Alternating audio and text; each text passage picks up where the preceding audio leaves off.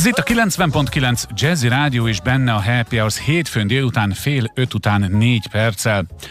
Olvasom, hogy a hűvösvölgyi nagyrét ismét várja az embereket, és persze szerintem nem csak engem, hanem önöket is, kedves hallgatók, megrohannak az emlékek. Gyermekkorunk vagy ifjúkorunk május elsőjével kapcsolható össze, vagy ki tudja mi mindennel a hűvösvölgyi nagyrét, de hogy mit jelent ez a megújulás, és miért várja most az embereket ismét a hűvösvölgyi nagyrét, ezt Mészáros Péterrel, a Pilisi Parkerdő ZRT szóvivővel beszéljük meg, aki itt van a vonalban. Szia! Szervusz, és üdvözlöm a rádió hallgatókat is. Szóval neked, hogy, te hogy állsz a hűvösvölgyi nagyrétel? Nekem mondom, május elsője és majál is jutott eszembe, de azt gondolom, hogy ennél lényegesen több mindenre lett alkalmas ez a terület. Hát, hogyha rögtön egy személyes élménnyel kezdem, no. nekem a nagyrét azért is a szívem csücske, mert 29 évet töltöttem mellette egy kis erdész házban, tehát tényleg napi oh. kapcsolatom volt az a réttel.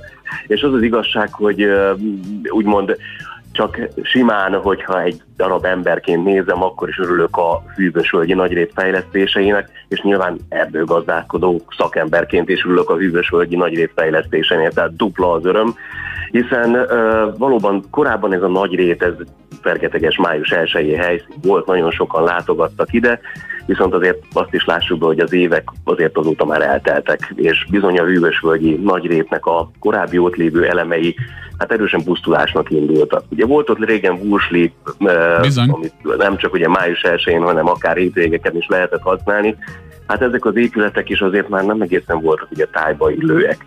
És ugye 2019-ben uh, itt a Pirisi Parkerdő elindított egy fejlesztést a Hűvösvölgyi nagyrétel kapcsolatban, akkor a Magyar Kézilabda Szövetséggel épült ott egy rekordtán kézilabdapálya, amit azóta is nagy megelégedéssel használnak, nem csak az oda látogatók, hanem a környék iskolás gyermekei is, és most úgy gondoltuk, hogy tovább bővítenénk ennek a helynek a kínálatát, méghozzá egyrészt a nyilván a gyerekekre koncentrálva, ezért épült itt egy tematikus játszótér, másik oldalról pedig azoknak a körére is gondoltunk, akik a hűvösvölgyi nagyrétre futni, edzeni járnak, hiszen számukra pedig ugye egy kültéri fitnesspark épült. Na azért mindjárt felmerül a kérdés bennem is, és a kedves hallgatóban is, hogy egy szép nagy zöld területről van szó, nem is tudom hány hektáros, azt hiszem azt talán három, hogy hogy ehhez a fejlesztés megvalósuláshoz el kellett venni, és ha igen, mennyit a zöld területből, vagy meg tudtátok úszni kvázi a lehető legjobb arányban?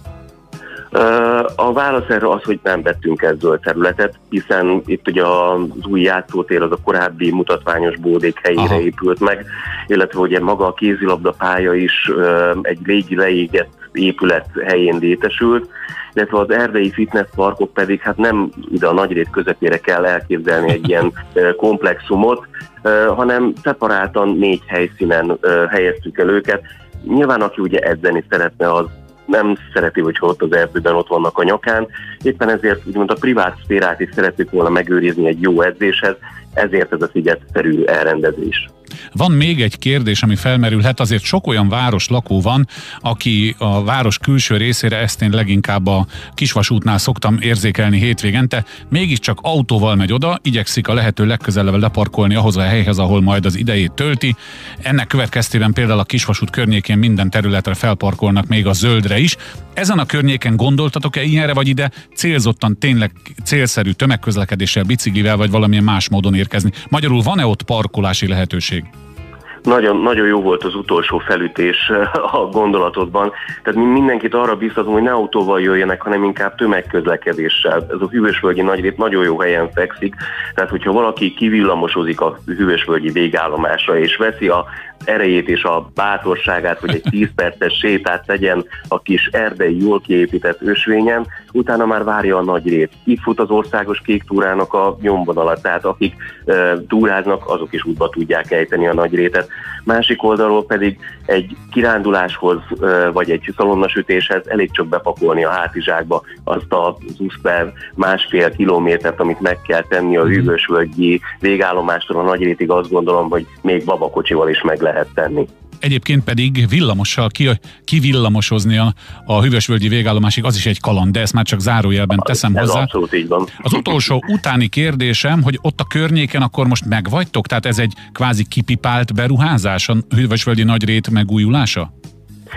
A Hűvösvölgyi Nagyrétnek a megújulása csak egy itt a Pilisi parkerdő területéből, hiszen ez a projekt is ugye itt a Széchenyi 2020 keretében készült el, itt a Magyar Természetjáró Szövetséggel, konzorciumban ugye most nagy, nagyon nagy fejlesztéseket hajtunk végre itt a Pirisi Parkerdő területén. Talán beszélgetünk már arról, hogy itt forrásfoglalások újultak Igen. meg.